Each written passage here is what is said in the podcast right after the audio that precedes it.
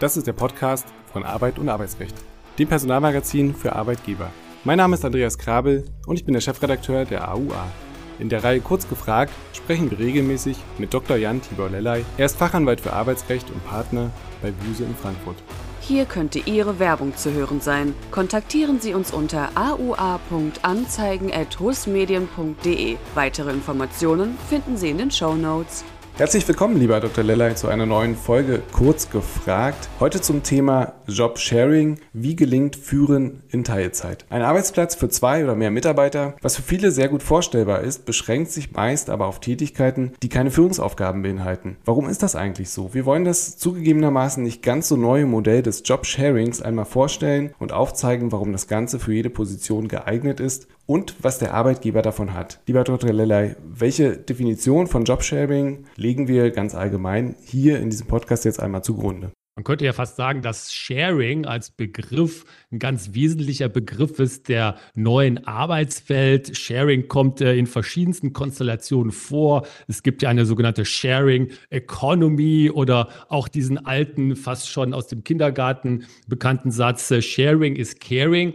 Und das Sharing geht also hier immer weiter in dem Sinne und erfasst immer weitere Konstellationen und Ebenen. Äh, interessanterweise ist ja die gesetzliche Ausgangslage äh, etwas anders, wenn man nämlich mal guckt in den Paragraphen 613 BGB, da steht ja immerhin drin, dass die Arbeitnehmer die Arbeitsleistung grundsätzlich selbst in der Person zu leisten haben und der Anspruch auf die Arbeitsleistung nicht übertragbar ist. Allerdings gibt es ja auch den Paragraphen 13 TZ BFG und da ist aus meiner Sicht auch schon gesetzlich fast schon vorgeprägt, das, was wir unter Jobsharing verstehen, nämlich die Arbeitsplatzteilung. Und da äh, geht es ja darum, äh, dass sich ähm, eine Vereinbarung, äh, eine Vereinbarung getroffen wird zwischen Arbeitgeber, Arbeitgeberin und Arbeitnehmer, wonach eben mehrere Arbeitnehmer sich die Arbeitszeit an einem Arbeitsplatz teilen. Und dann kann man sagen, dass eine Besonderheit des Jobsharing sicherlich darin liegt, dass die beteiligten Arbeitnehmer untereinander selbst die Verteilung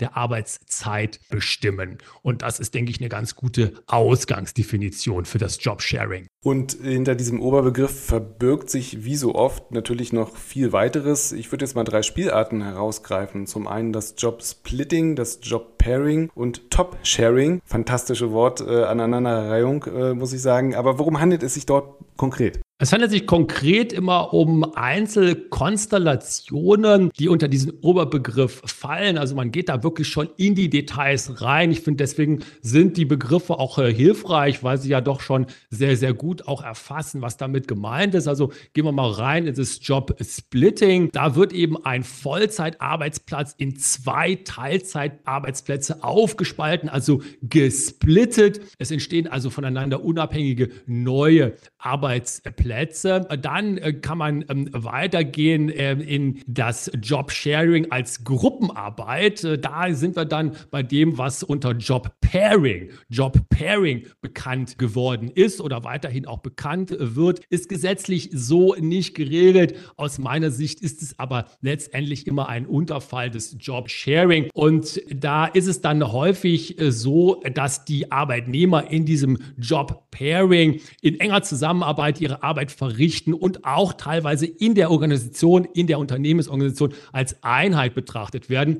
Ja, und dann Top-Sharing ist ein Kofferwort, eine Neuwortschöpfung. Und zwar kann man das so nachlesen, dass es eine Schöpfung ist aus den Worten Top-Management und eben dem Sharing. Das ist ein Arbeitszeitmodell, wo Führungskräfte eine Managementposition teilen. Bezieht sich also auf einen ganz bestimmten Hierarchielevel im Unternehmen. Und genau, das ist die spannende Frage. Und genau darauf werden wir nachher nachher noch zu sprechen kommen. Zunächst aber nochmal zurück zum Oberbegriff. Wie sehen eigentlich die persönlichen Voraussetzungen eines Mitarbeiters aus? Also was muss jemand mitbringen, der für ein Sharing-Modell überhaupt in Frage kommt? Die Frage, Herr Krabbel, gefällt mir sehr, sehr gut, weil die nämlich ganz äh, zentrale Schwachstellen, muss man ganz offen mal sagen, aus meiner Perspektive zumindest, anspricht, die es in der Praxis, in der Umsetzung häufig gibt. Es wird ja ganz viel davon gesprochen, von dem Jobsharing und den ganzen anderen Begriffen, die wir ja gerade schon erwähnt hatten. Aber die persönlichen Voraussetzungen, das heißt also die Frage, ist das überhaupt möglich und zwar nicht nur rechtlich, sondern eben auch von den persönlichen Voraussetzungen, das ist ja eine ganz entscheidende, die ist möglicherweise sogar noch fast mehr im Vordergrund stehend als das rechtliche. Und was ist da entscheidend? Es ist natürlich so entscheidend, dass die Kolleginnen und Kollegen, die in einem solchen Arbeitszeitmodell miteinander arbeiten,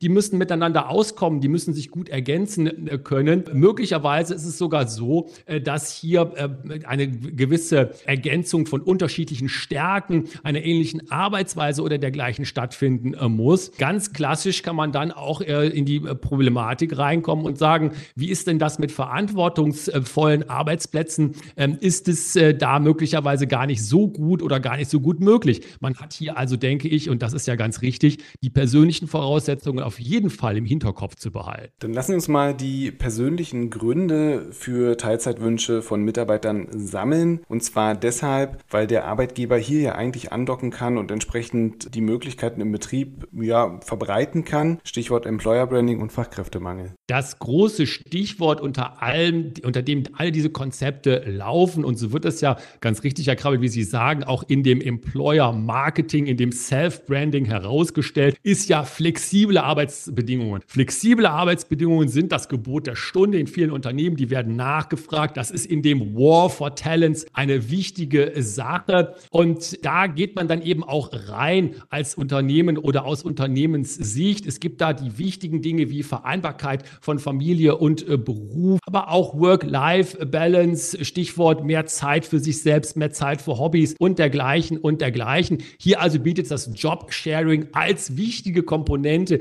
der Arbeitsflexibilisierung oder der Arbeitsbedingungen Flexibilisierung einen sicherlich ähm, guten Grund damit, wie Sie richtig sagen, Herr Krabbel, als Unternehmen hausieren zu gehen. Ja, und vielleicht haben wir irgendwas vergessen? Also was bringt dem Arbeitgeber das vielleicht noch für Vorteile? Also wir können ja mal in den Arbeitsalltag vielleicht reinschauen. Also was, was gibt es da für Punkte, wo man sagen kann, ja, da könnte man vielleicht doch sagen, dieses Modell ist jetzt nicht so unattraktiv. Ja, absolut richtig. Ähm, und das ist nämlich eine auch äh, der Seiten dieser Arbeitszeitmodelle, die meiner Meinung nach in der Praxis noch absolut unterbelichtet sind. Denn gucken wir uns doch einmal einen ganz wichtigen Trend an, den demografischen Wandel. Und was ist denn denn mit qualifizierten und auch in der Erfahrung, äh, in der Zusammenarbeit geschätzten Arbeitnehmern, denen man möglicherweise mit solchen Modellen in bestimmten Lebensphasen ermöglichen kann, im Unternehmen zu bleiben, die man also im Unternehmen so halten kann. Das heißt also eine ganz handfeste, ein ganz handfester Vorteil aus Sicht der Personalpolitik, gar nicht so sehr, dass man sagt, oh Gott, Life, Work-Life-Balance, das ist ja alles so furchtbar, sondern man sagt, nein,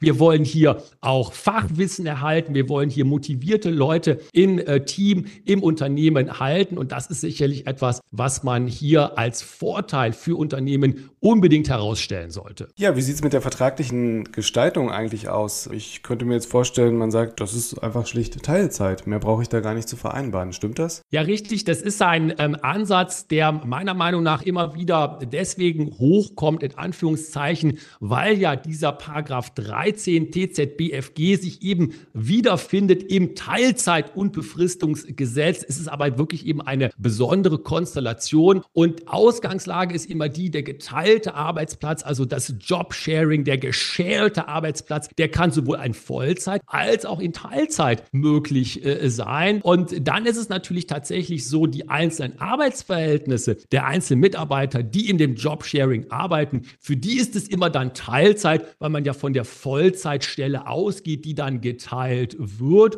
Und und ähm, hier wird man dann eben die vertraglichen Beziehungen vor allen Dingen sehen zwischen den einzelnen Arbeitnehmern und der Arbeitgeberin. Die Arbeitnehmer untereinander haben regelmäßig keine vertragliche Beziehung äh, zueinander. Also hier kann man sagen, tatsächlich, es ist eine Sonderform der Teilzeit, aber eine sehr spezielle. Ja, wenn wir gerade bei den Regelungen sind, dann schließt sich natürlich die Frage an, sollte man auch die konkrete Zusammenarbeit mit den Kollegen für die geteilte Stelle als Arbeitgeber schriftlich fixieren oder konkretisieren oder soll man die einfach einfach laufen lassen? Ich denke, hier ähm, muss man eine kleine Kurve einbauen, äh, denn ähm, man muss ja auch vor allen Dingen aus Sicht äh, des Personalbereichs, der Personalpolitik sagen, einfach nur so laufen lassen. Das äh, passiert manchmal und manchmal klappt das dann auch gut. In den Fällen, wo es dann nicht gut klappt, ist es aber ähm, meistens dann auch besonders äh, schwierig, das wieder gerade zu biegen. Das heißt also, hier muss man sagen, es sind Vereinbarungen immer zwischen den beteiligten Arbeitnehmern äh, sinnvoll. Das geht zum Beispiel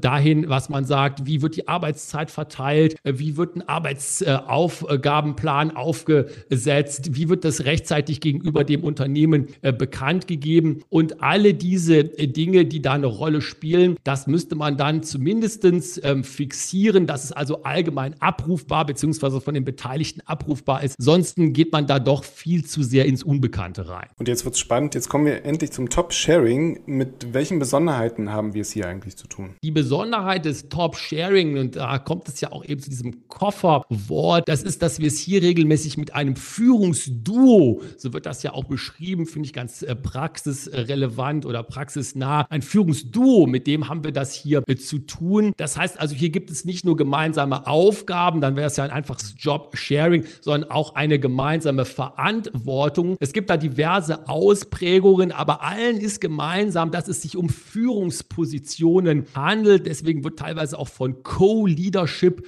äh, gesprochen oder einer Doppelspitze. Das ist ja auch aus der Politik gar nicht so unbekannt. Aber das ist letztendlich die Besonderheit dieses ganz, dieser ganz besonderen Ausprägung des Jobsharing, des Top-Sharings. Dann lassen Sie uns eine kleine Liste machen. Was sind die Vor- und was sind die Nachteile dieses Modells? Ich denke, der große Ansatzpunkt sowohl für die Vorteile als auch für die Nachteile ist, dass es sich eben tatsächlich um Arbeitsplätze für Führungskräfte handelt. Da hat man erstmal, und das ist ja gar nicht so ähm, ungewöhnlich, natürlich den Vorteil, dass man sagen kann, naja, möglicherweise hat man mit äh, solchen Modellen der flexiblen Gestaltung es einfacher, Führungspositionen äh, zu besetzen. Ähm, möglicherweise hat man auch es einfacher, Führungskräfte temporär in bestimmten Positionen vielleicht zu erproben oder die mal so reinschnuppern äh, zu lassen. Da kommen dann auch wieder völlig zurecht die Stichworte wie Vereinbarkeit von Familie und Beruf, Work-Life-Balance, aber auch Karrierechancen, Karrierechancen, Gleichheit zwischen den Geschlechtern, zwischen Männern und Frauen eine, spielen da eine Rolle. Andererseits, und das sind letztendlich die Dinge oder die Downsides, die Nachteile, die sich aus diesem Führungsmodell ergeben. Führungsmodell des Top-Sharing ist immer, es ist ein relativ großer Planungs- und Organisationsaufwand. Der ist regelmäßig auch größer als der des in Anführungszeichen normalen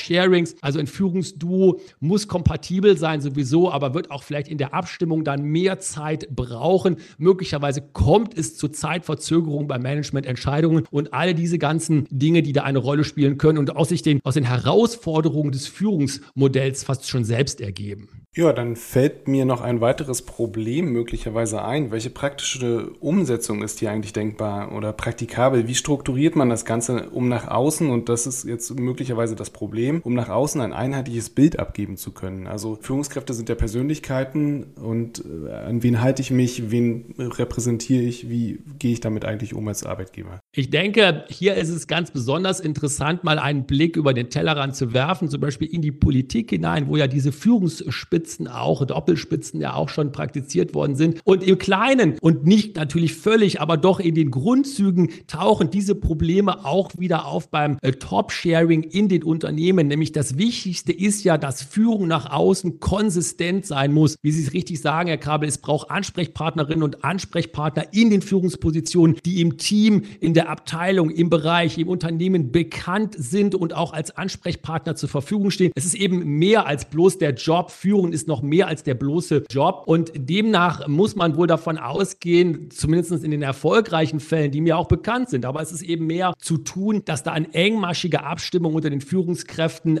wirklich essentiell ist, damit eben keine Widersprüche im Führungsverhalten entstehen und nach außen hin das Bild der einheitlichen, der konsistenten und der kompetenten Führung weitergegeben werden kann. Wenn Sie mögen, können wir zum Abschluss nochmal einen kurzen Blick entweder ins Ausland werfen oder möglicherweise haben Sie ein paar Erfahrungsberichte aus der Praxis, die Sie teilen können? Ja, gerne. Ich äh, habe das Gefühl, dass das Top-Sharing meiner Erfahrung nach zurzeit noch ein wenig ein Nischendasein führt. Ähm, ich habe sogar manchmal das Gefühl, dass äh, viele oder zumindest nicht ganz so wenige den Begriff noch gar nicht gehört haben oder zumindest noch nicht richtig was damit anfangen können. Es hat aber viel Potenzial. Stichwort demografischer Wandel, äh, Stichwort Vereinbarkeit von Familie und Beruf, Stichwort Attraktivität der Arbeitgebermarke nach außen. Das sind wichtige, wichtige Dinge. Interessanterweise wird es recht ähnlich gesehen in unseren Nachbarländern Österreich und Schweiz. Die sind nämlich auch mit solchen Konzepten schon unterwegs. Und was da immer wieder und auch bei uns in der Praxis eine ganz, ganz wichtige Rolle spielt, ist, die Konzepte, die müssen sich oder dürfen sich nicht nur gut lesen und anhören, sondern die müssen auch gut in der Praxis umgesetzt sein. Das muss man ausprobieren. Da muss man sich vielleicht auch langsam rantasten. Da muss auch Vertrauen gewonnen werden in den Teams, in den Abteilungen, in den Unternehmen. Und dann kann das ein Nischenphänomen jetzt noch sein, aber mit dem Potenzial, sich zu etwas ganz Großem oder Größeren zu entwickeln. Zum Segen der Belegschaft und auch der Führungskräfte. Ganz herzlichen Dank, lieber Dr. Leller, mit diesem eindeutigen Statement am Ende. Wir hören uns beim nächsten Mal. Tschüss, bis dahin. Dankeschön, tschüss. Ihnen fehlt die letzte Ausgabe der AUA. Mit dem Abo kann Ihnen das nicht mehr passieren. Einfach auf die Folgenbeschreibung klicken